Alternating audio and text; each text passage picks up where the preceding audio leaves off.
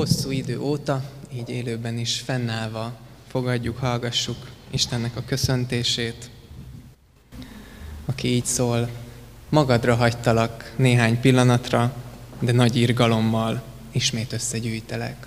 Ámen. Kegyelem és békesség nektek Istentől, ami atyánktól, és szerető Úr Jézus Krisztustól, ami megváltónktól. Ámen.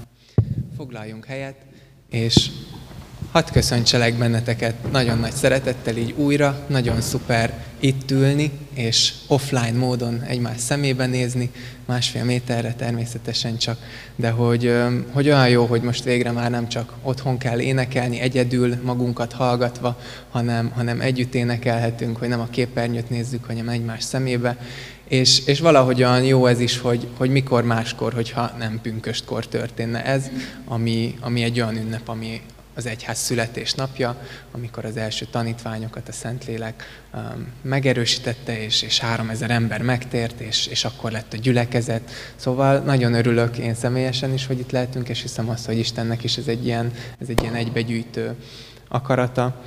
Um, nem is szaporítom most tovább a szót, hanem, hanem énekeljünk. Most a vírusra való tekintettel nem lesz ilyen készfogós köszönés, hanem mindenki körbe adhat egy ilyen Barbie integetést, köszönheti azokat, akik eljöttek, és aztán pedig énekekkel megyünk Isten elé, aztán ige hirdetés lesz a 2 Korintus alapján a Szentlélekről, és, és utána pedig úrvacsorai közösségben leszünk együtt.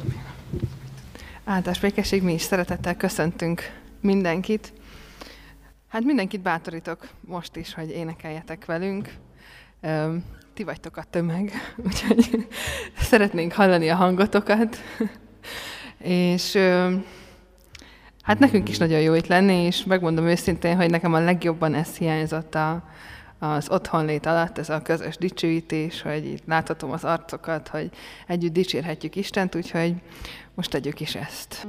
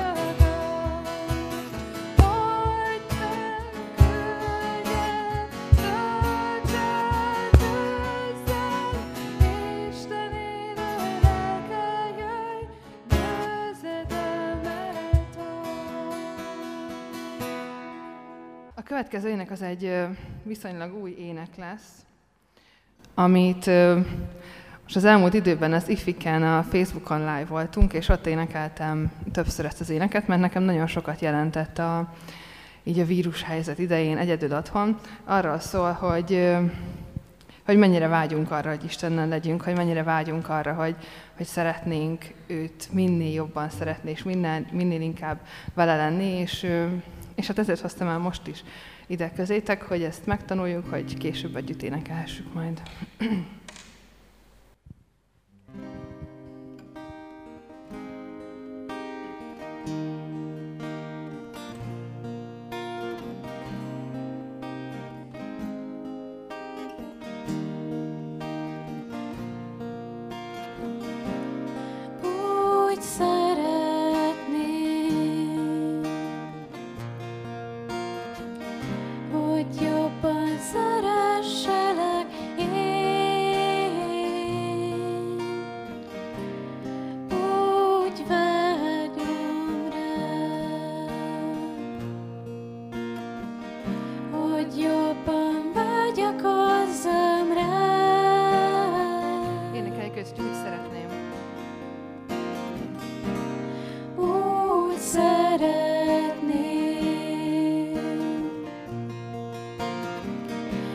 hogy jobban szeressek.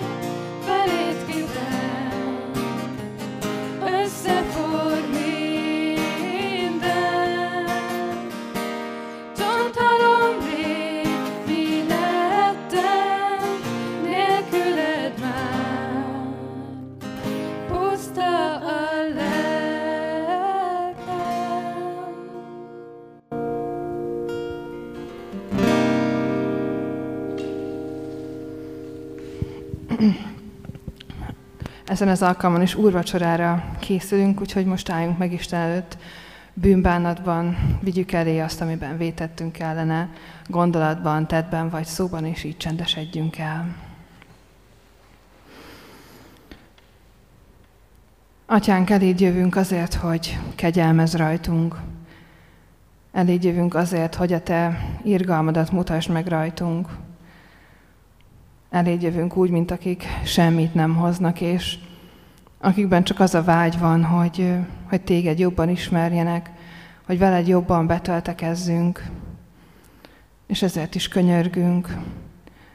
Úgy szeretnénk azt, hogyha jobban szerethetnénk, és, és könyörgünk azért, hogy bocsáss meg nekünk azt, amikor nem tesszük ezt meg, amikor vétünk ellened, vagy testvéreink, szeretteink ellen, akár szeretetben, akár szóban, akár gondolatban. Akkor, amikor elfeledkezünk a Te irgalmadról, amit közvetítenünk kellene a világban, akkor, amikor semmisé tesszük a szeretetedet azzal, hogy mi gonoszságot követünk el, könyörgünk, hogy Te legyél az, aki megmos, megmosol bennünket, aki megtisztítasz bennünket a bűneinktől, és így könyörgünk mindazokért a bűnvállásokért is, amiket mindenki maga-maga tehet meg a következő csendes percben. Amen. Isten azt mondja, hogy aki őszintén elé áll bűnbánatban, annak ő megbocsátja a bűneit. Úgyhogy tudjátok azt, hogy Isten megbocsátott nektek, és így állhattok ma oda az úrvacsorai közösségbe.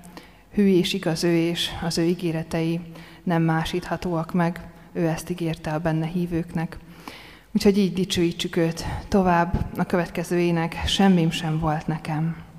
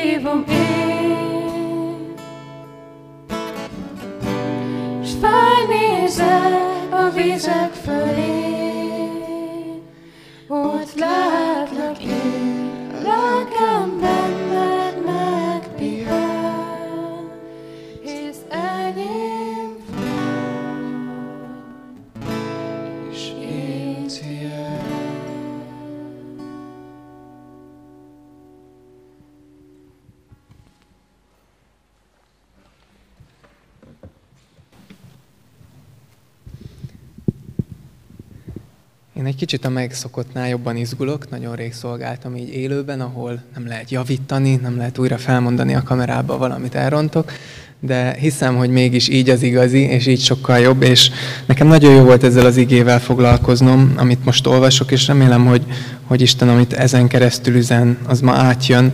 Nem a szokásos apostolok cselekedetei kettőt olvasom, a, a pünkösdi történetet, hanem a két korintus, tehát a korintusi második levélből, a harmadik fejezetből, hetedik verstől a fejezet végéig.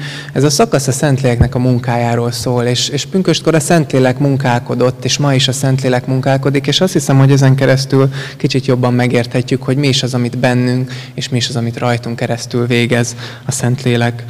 Olvasom a 2 Korintus 3. 7. verstől.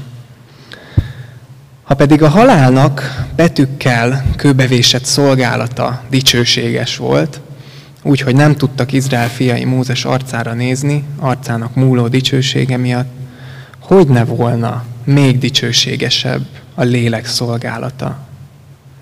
Mert ha a kárhoztatás szolgálata dicsőséges, mennyivel dicsőségesebb az igazság szolgálata. Sőt, ami ott dicsőséges volt, már nem is dicsőséges az azt felülmúló dicsőség miatt. Ha ugyanis a mulandó dicsőséges, mennyivel inkább dicsőséges a maradandó. Mivel tehát ilyen reménységünk van, teljes nyíltsággal szólunk, és nem úgy, mint Mózes, aki leplettett az arcára, hogy ne lássák Izrael fiai a mulandó dicsőség végét. De az ő gondolkozásuk eltompult, mert az Ószövetség felolvasásakor ugyanaz a lepel, mind a mai napig felfedetlenül megmaradt, mivel az csak Krisztusban tűnik el. Sőt, mindmáig valahányszor Mózest olvassák, lepel van a szívükön.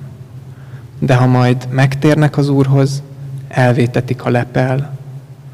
Az Úr pedig a lélek, és ahol az Úr lelke, ott a szabadság. Mi pedig, miközben fedetlen arccal, mint egy tükörben szemléljük az Úr dicsőségét minnyájan, ugyanarra a képre formálódunk át az Úr lelke által, dicsőségről dicsőségre. Az igénél szeretnék és fogok maradni, ha valakinél ott van, írottan, telefonon érdemes kinyitni, meg Benedeket is kérem, hogy majd igyekezzen követni, de mégis egy, egy történetet vagy egy, egy kérdést hadd kanyarodjak el, és aztán visszakanyarodunk. Az a kérdés, ami szerintem segít ezt az igét megérteni, hogy kinek van a legnagyobb hangja egy társaságban?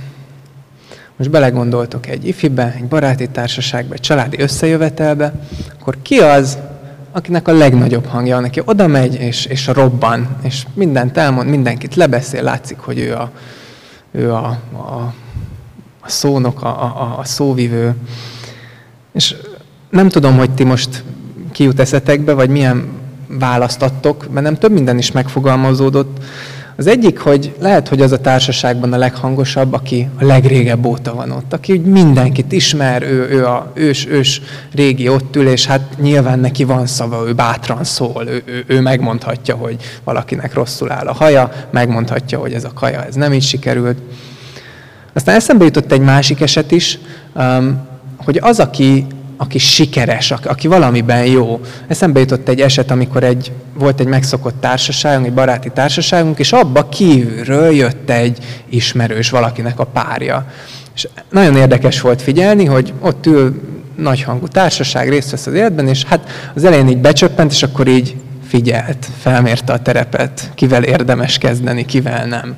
És aztán játszottunk egy játékot, ez a gyilkosos nevű játék, tudjátok, alszik a város, minden, és hát ügyes is volt, szerencséje is volt, ezt nem lehet eldönteni, de így levert mindenkit. Tehát egyértelműen két kör alatt megvert mindenkit. És nagyon érdekes volt, hogy így úgy megjött a hangja, hogy utána mindenhez volt szava, mindenkit kommentált, látszott, hogy ez a győzelem, ez megadta neki azt a bátorságot, hogy utána ő legyen a hangos. Az is lehet, hogy az az, az, az elég hangos, még akár újonnan bejöve is egy társaságba, akinek van elég önbizalma, tudja, hogy fontos az a dolog, amit csinál, értékes dolgokkal foglalkozik, ő is egy ilyen ember, és függetlenül attól, hogy ez igaz vagy nem, ez megadhatja, ez az önbizalom azt, hogy, hogy bátran szóljon. És Pálapostól szerintem ebben a mai igében valami ilyesmiről beszél. Ő, mint apostol, aki járta a világot, elkeveredett Korintusba is, és bekerült egy társaságba. Először ment a zsinagógai társaságba, aztán elzavarták, ment a másik társaságba is. És ő bátran és hangosan szólt. Azt mondja, hogy, hogy teljes nyíltsággal szólunk, szégyellőség nélkül, hangosan. Megyek egy társaságba, és bátran merek szólni. Miért? 12. versben, ezt bátran szólok, mert ilyen reménységünk van. Mert ilyen reménységünk, mert tudom, hogy az, amit Isten nekem adott Jézus Krisztusban, a Szentlélek által, az egy mindennél drágább kincs, az a legdrágább kincs, és ezért akárhova megyek, lehet bátorságom szólni, mert valami olyan van a birtokomban, ami senki másnak.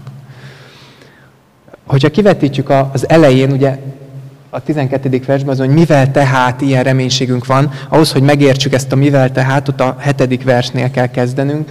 7. a 11. versig pár röviden leírja, hogy mi a különbség a, a, a lélek szolgálata és a lélek nélküli szolgálat között, az új szövetség szolgálat és az ószövetség szolgálata között, a, az Istennel való élet, és az Isten nélküli élet között. És ezekben a versekben végig hasonlítgat. Azt mondja, hogy ha az Ószövetség szolgálata dicsőséges volt, annak ellenére, hogy ez a halál szolgálata volt. Mert ismertük a törvényt, de vagy nem akartuk megtartani, vagy ha megtartottuk is, nem hozott életet, mert nem tudtuk megtartani, mert nem volt kegyelem. Az Ószövetség szolgálata a kárhoztatás szolgálata volt emiatt 9. vers, és múlandó szolgálat volt 11. vers. Az Ószövetség mindezekkel együtt mégis egy dicsőséges szolgálat volt, nem lehetett Mózes arcára nézni, mert az Isten találkozott, azt mondja Pál, hogy mennyivel inkább dicsőséges az új szövetség szolgálata, ami Krisztussal kezdődött, és a Szentlélekkel indult el az útjára, ami a lélek szolgálata, ami a megigazulás szolgálata Krisztusban nyert öröm, öröm, igazság, és ami egy maradandó szolgálat. Ez tehát a, a mivel tehát ilyen reménységünk van. Mivel tehát ez mind a miénk, ezért bátran szólhatunk. Mivel tehát ez minden a miénk, mi mindent végezel a lélek bennünk azért, hogy eddig a szólásig eljussunk. Én három dolgot látok ebbe az igébe. Az első, hogy a Szentlélek megértést ad, elveszi a leplet az arcunk elől. A másik, hogy átformál, elkezd bennünk dolgozni. És a harmadik pedig, hogy, hogy valóban bátorságot ad, hogy ez, amit megértettünk, hogy a miénk, ezt tudjuk mondani. És ezt a hármat szeretném itt az igében gyorsan át végigvenni. Az első tehát, hogy, hogy megértést ad. Pál ugye ezt mondja, hogy, hogy ha majd megtérnek, akkor elvétetik a lepel. És egy ószövetségi történetre utal, talán ismerjük, talán nem, két Mózesben, amikor Mózes kapta, ugye felment a hegyre, beszélt Istennel, kapta a törvényt, akkor van ez a történet, hogy, hogy lejön és ragyogott az arca. És um, annyira ragyogott az arca, hogy leplettett az arca alá. És Pál ezt a történetet idézi, és példaként azt mondja, hogy, hogy igen, lehet, hogy Mózes azért tette az arcára, hogy ne, ne ragyogjon annyira, de valahol ez egy ilyen szimbólum is, hogy, hogy, hogy akik a lélek nélkül élnek, akik még nem jutottak el az új szövetség szolgálatára, azoknak valahogy így ott van ez a lepel az arcuk előtt, mintha egy, egy vonaton ülve, így a homályos ablakon próbáljuk nézni a tájat, és akkor leheljük, meg összekenjük a kezünkkel, és akkor még homályosabb lesz. Tehát, hogy valami ilyesmi, mintha egy leplen keresztül, um, keresztül látnánk vagy egy, vagy egy koszos objektívvel, nem tudom, csináltatok-e már lencsét, ö, képet, tehát egy koszos objektív, koszos lencsén keresztül csináltatok-e képet. Hát szörnyű, borzalmas, ne, nem látod, hogy mi van ott. Vagy, vagy az jut még eszembe egyszer, szintén ez a baráti társaságom, nekem ott történt az életem, volt egyszer, hogy valaki hozott egy könyvet, ez egy nagyon érdekes könyv volt, kinyitottuk, és minden oldalán volt egy nagyon nagy halom színes paca. És így néztük a pacát és most mi tört? És azt mondták, hogy nézzük soká, ezt nézni kell. És így leültünk, emlékszem így körben, mint amikor van egy kis laptop, és azon nézünk tizen filmet, ott volt a könyv, oda gyűltünk, és mindenki így nézte. Valaki bejött volna, nem tudom, hogy mit gondolt volna. De a lényeg az volt, hogy ha eleget nézted a pacákat, akkor egyszer csak így kiemelkedett belőle egy háromdimenziós, szinte háromdimenziós kép, egy ló vagy egy ember, nem tudom, láttatok-e már ilyen könyvet, fantasztikus élmény volt. És azt gondolom, hogy ezek a példák segíthetnek megérteni, hogy mi az, amit a lélek tesz. Ha már átéltük, akkor talán valamennyire értjük. Ha nem, akkor segíthet ez megérteni, hogy a lélek is ezt teszi, hogy azt a homályosságot, azt a leplet, azt a valamit, ami ott van az arcunk előtt, amiatt nem tudjuk meglátni Isten dicsőségét, azt elveszi nem értjük, hogy miről szól ez a kereszténység. Mi ez az egész? Mi, miért jönnek emberek ide össze vasárnap este? Miért az ifire mennek? Miért adják életüket egyesek ezért a hitért? Nem értjük, hogy mi ez a, ez a Biblia, ez egy régi könyv. Nem értjük, hogy miért beszélnek ezek a keresztjének Jézus szeretetéről, az Isten vezetéséről. Olyan furcsa, olyan megfoghatatlan. Nem értjük, hogy, hogy mi történik. És aztán jön a Szentlélek, és valahogy leveszi ezt a leplet. Pálapostól is a saját élettörténetéből tudjuk, hogy ő se értette, üldözte a keresztjéneket, idegesítette őket, bosszantotta őket, gyűlölte őket. És aztán Jézus egyszer megállította, lelökte a magas lóról, megvakította, hogy aztán ő nyissa meg a szemét, és, és észrevegye Pál, hogy nem a keresztjéneket üldözte, Jézust üldözte. Azt a Jézust, aki néhány évvel ezelőtt ő érte is az életét adta a kereszten. Ezt jelenti a Szentlélek munkája, amikor elvétetik a lepel, és meglátjuk az Istennek a dicsőségét. Meglátjuk azt, hogy ha Jézus nem függ ott a kereszten, akkor mi elveszünk. Hogyha nekünk kell odaállni Isten elé a magunk mindenével, akkor, akkor elkárhozunk, akkor nincs az a pénz, ami, ami ki, kimentene minket onnan meglátom Isten dicsőségét, nem mondok már több kifogást, nem azt mondom, hogy az igazságtalan, nem a kérdésem jövök, hanem, hanem térdre borulok, mert elvétetett a lepel, szemtől szemben vagyok az élő Isten dicsőségével. És a jó hír ebben, ezt már a negyedik fejezet hatodik versében mondja ki Pál, de hogy Isten dicsőségét, azt Krisztus arcán látjuk meg. Isten dicsőségét, azt nem önmagában látjuk, térde borulunk előtt, és rájövünk, hogy elvesznénk, hogyha, ha nincs valaki, hanem Krisztus arcán látjuk meg. Annak a Krisztusnak az arcán, aki viszont megállt Isten előtt, és elkárhozott értünk. Aki viszont odaállt, és a kereszten értünk hullott a vére, azért, mert ennyire szeretett, mert meg akart menteni, meg akart váltani. És ezt végzi a lélek. Ez az, amikor egyszer csak ez a lepel eltűnik. Ez nem egy intellektuális dolog pusztán, nem egy érzelmi dolog pusztán, nem, nem. Ez, egy, ez egy lélek általi szemmegnyílás, egy megértés, és ez az, ami, ami ennyivel nagyobb, ez az új szövetség, amiről Pál beszél, ami a léleknek ennyivel dicsőségesebb, hatalmasabb munka, hogy el tudja juttatni az embert, hogy a nem látásból látás lesz, hogy egyszer csak eltűnik ez a szemünk elől, és, és rácsodálkozunk Isten dicsőségére, Krisztus arcán.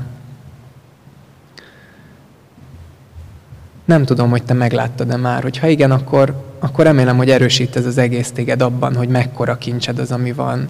Ha talán még nem, akkor pedig ez nem tudás, ez nem, nem semmi kiváltság, ez, ez egyszerűen imádság. Odaállok Istenhez, és, és imádkozom. Uram, vedd el a leplet az arcom. Olvasom, nem értem, itt a lepel, ne, nem látom. Vedd el, mutasd meg magad. Te tudod elvégezni, Szentlélek, neked van erre hatalmad. És te meg akarod csinálni. Te ezért jöttél. Te ezért jöttél, hogy ezt én megértsem. A Szentlélek tehát megértést ad, elveszi a leplet. Másodszor pedig átformál. 18. versben olvassuk, miközben fedetlen arccal szemléljük az Úr dicsőségét, ugyanarra a képre, Jézus képére formálódunk át, az Úr lelke által dicsőségről dicsőségre, folyamatról folyamatra. És ez is egy hatalmas munkája a léleknek. Van egy nagyon kedves igeversem a, a Bibliában, az Efézusi levélben, ezt írja Pál. A tolvaj többé ne lopjon, hanem inkább dolgozzék, és saját keze munkájával szerezze meg a javakat, hogy legyen mit adni a szűkölködőknek. Nem tudom, hogy belegondoltatok-e már ebbe az igébe, hogy Pál azt írja, hogy tolvaj, ne lopjál többet, hanem dolgozz a saját kezeddel, hogy tudja adni annak, akinek szüksége van rá. Nem tudom, hogy kire gondoltok tolvaj alatt. Arra a sihederre, aki kinnél az utcán, a hajléktalanra, a bűnözőre, de milyen hatalom van ebbe a szóban, hogy azt mondja, hogy te tolvaj, aki eddig a saját boldogulásod érdekében másokon átgázoltál, és nem érdekelt, de most ezt hagyd abba, kezdj el dolgozni, azért, hogy aztán segíts annak, akinek nincsen. Tehát én ezt a mondatot, amikor elolvasom, akkor mindig arra döbbenek rá, hogy ez döbbenet, amit Isten lelke el tud végezni. Mert hogy ez egy valóságos történet ott Efézusban, mert hogy ez egy valóságos történet itt a gyülekezetünkben, a mi életünkben, hogy, hogy a tolvaj többé nem lop, hanem elkezd dolgozni, hogy az alkoholista többé nem iszik, hanem segít a másiknak, hogy a önmaga körül forgó ember, az önző ember, a mindig panaszkodó ember egyszer csak kinyílik, alázatos lesz, segítőkész lesz, tud szeretni, tud megbocsájtani. Átéltétek már ezt a csodát? Tanúi voltatok már ennek, hogy ez mekkora munkája a léleknek? Ezt nem tudja semmi más elérni. Korintusban is voltak más tanok, zavar volt, ezért írja Pál a levelet, nem tudtak megváltozni, borzalmas állapotok voltak. Nem tudja ezt elérni az önsegítő tanfolyam, nem elég ehhez az önbizalom, ehhez az Isten lelke kell, hogy elveszi a leplet, meglátom Krisztust, aki értem függ a kereszten, és azt mondom, hogy Uram, nem akarok így maradni, Te meghaltál értem, én szeretnék átformálódni. Én szeretném odaadni a testemet élő áldozatul, és megváltozni, átformálni. Ez a léleknek a második munkája. Nem hagy így, hanem elkezd átformálni. És ez egy olyan munka, amit senki más nem tud elvégezni. Imádkozz azért, hogy a lélek végezze benned ezt a munkát, és hogyha látod, akkor erősödj meg abban, hogy mekkora kincsed van, ilyen Istenünk van, ilyen evangéliumunk van, ilyen szent lelkünk van, aki, aki a tolvajnak azt mondja, hogy ne lopj, hanem dolgoz.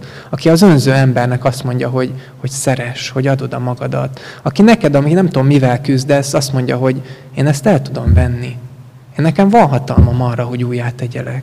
Én ezt meg tudom változtatni. Nekem akkora hatalmam van. Jézust feltámasztottam a halálból.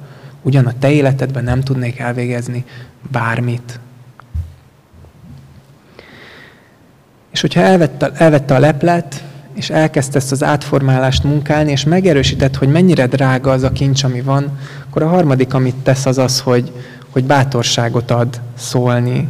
A lélek harmadik munkája az, hogy mivel tehát ilyen reménységünk van, teljes nyíltsággal szólunk, és visszakanyarodok az elejéhez. Ez az egésznek a kontextusa.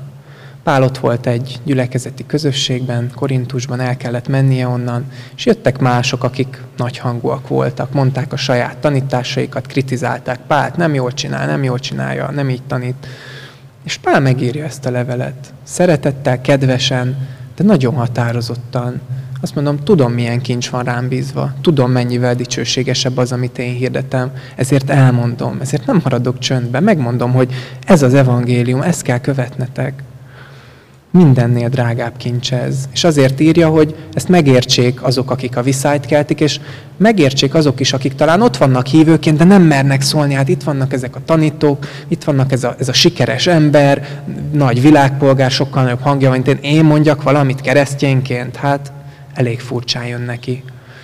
És azért ír Pál, mert talán mi is így vagyunk sokszor ott a társaságunkban, hogy hát én legyek a nagy hangú, nem is vagyok ott régen, nem vagyok egy ékes szóló, nem vagyok egy szép ember, vagy nem tudom, én szóljak, hát milyen furcsán jön neki. És azt mondja Pál, hogy igen, vedd észre, hogy mekkora kincsed van, mit kaptál Jézusban. Ha valaki, akkor neked, neked lehetne hangod, akkor te elmondhatnád ezt.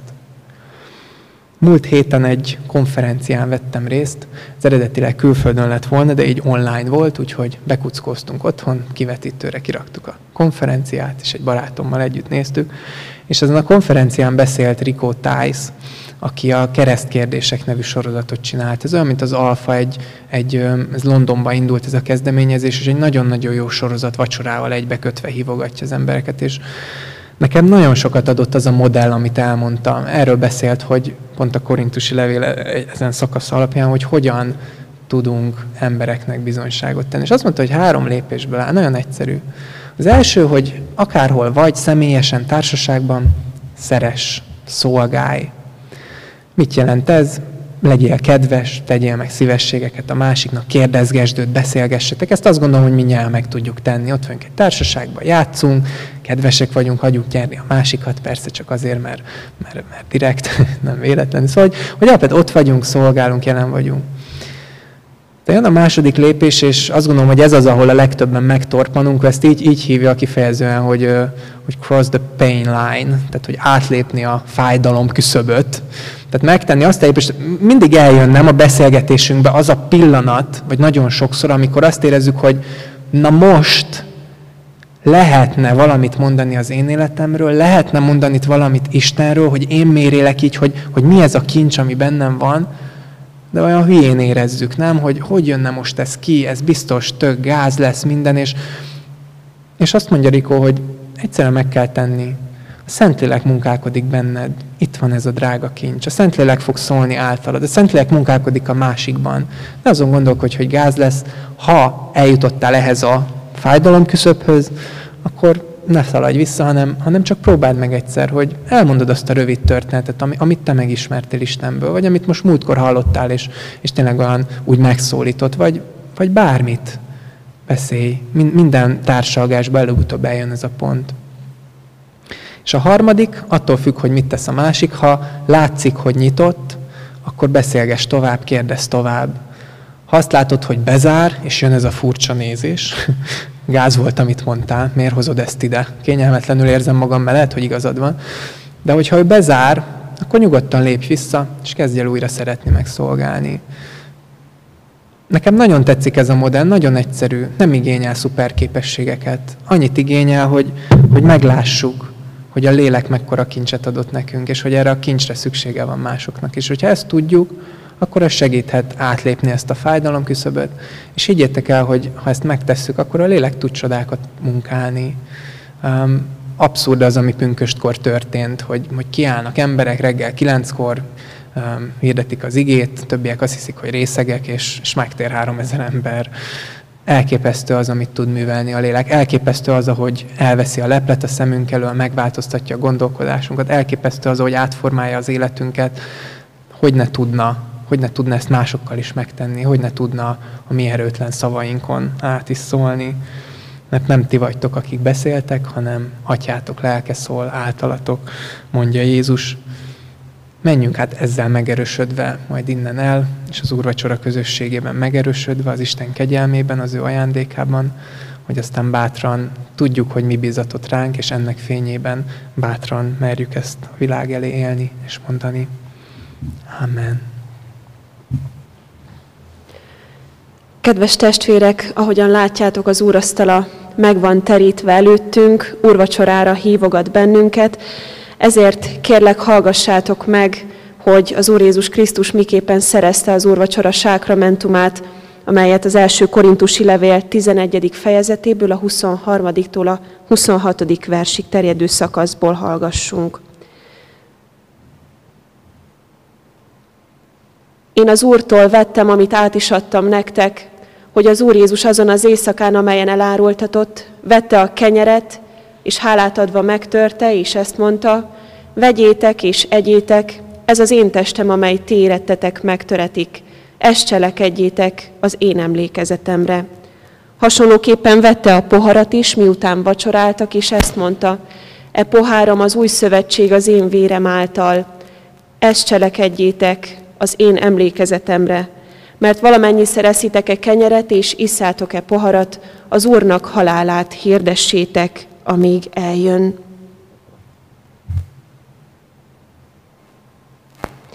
Hallottuk az igét, és szemünk előtt vannak a megterített asztalon a látható jegyek, amelyek az Úr halálát hirdetik, és az örök életet számunkra, azt a csodát, azt a titkot, amit nekünk adott Isten ezáltal.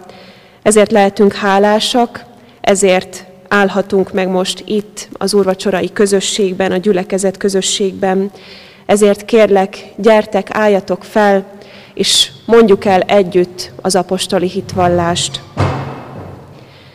Hiszek egy Istenben, mindenható atyában, mennek és földnek teremtőjében, és Jézus Krisztusban, az ő egyszülött fiában, a mi urunkban, aki fogantatott Szentlélektől, született Szűz Máriától, szenvedett Poncius Pilátus alatt, megfeszítették, meghalt és eltemették, alászállt a poklokra, harmadnapon feltámadta halottak közül, felment a mennybe, ott ül a mindenható Atya Isten jobbján, onnan jön el ítélni élőket és holtakat. Hiszek Szentlélekben, hiszem az egyetemes Anyaszent Egyházat, a szentek közösségét, a bűnök bocsánatát, a test feltámadását és az örök életet. Ámen. Miután megvallottuk hitünket, az Isten tisztelet elején pedig számot adtunk bűneinkről, két kérdést szeretnék hozzátok intézni, amelyre hallható szóval válaszoljatok. Azt kérdezem először, hogy hiszitek-e, hogy úgy szerette Isten a világot, hogy az ő egyszülött fiát adta, hogy aki hisző benne el ne vesszen, hanem örök élete legyen. Ha ez így van, akkor válaszoljátok, hiszem és vallom. Hiszem és vallom.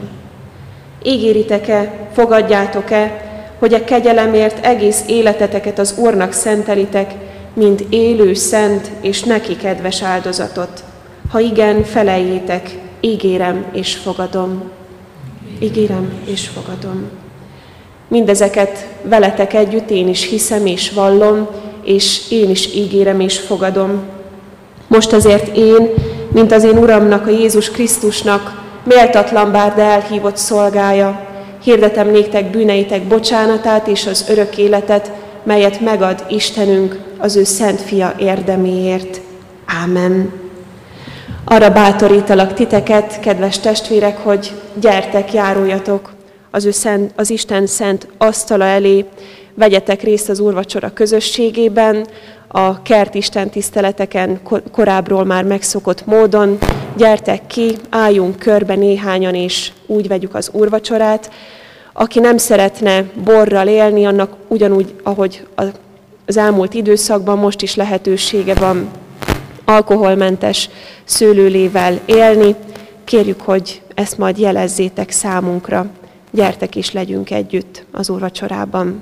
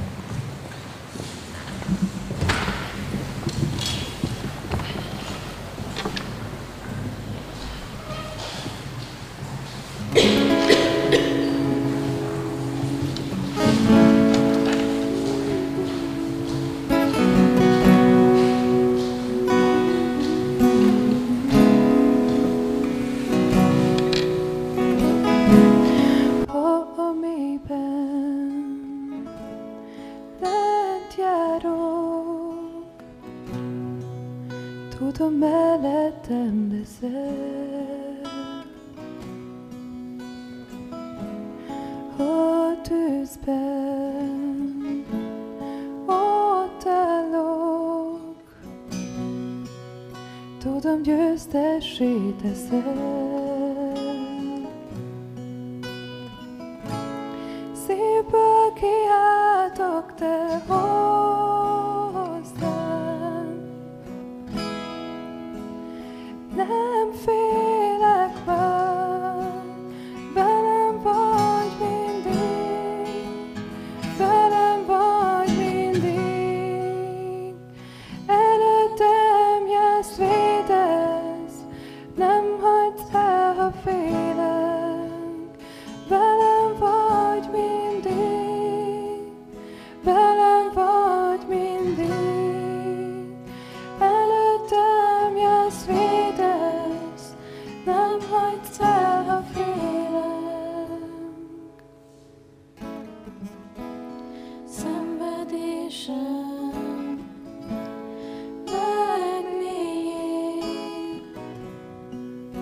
Az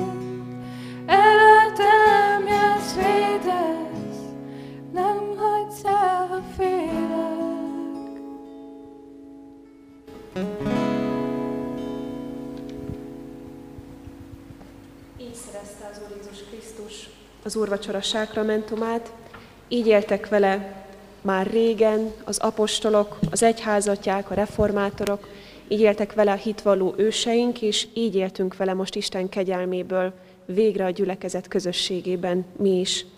Ezért bátorítunk és buzdítunk benneteket, hogy úgy menjetek el a ti otthonaitokba, hogy ezt a kegyelmet, amit Istentől ajándékba kaptunk, ne tegyük hiába valóvá magunkban, hanem éljünk annak megfelelő módon, hirdessük Jézus Krisztus jótéteményét a gondolatainkkal, a cselekedeteinkkel, szavainkkal és az egész életünkkel, hogy ne uralkodjon többé bennünk a gonosz, hanem az Isten szeretete legyen urrá rajtunk.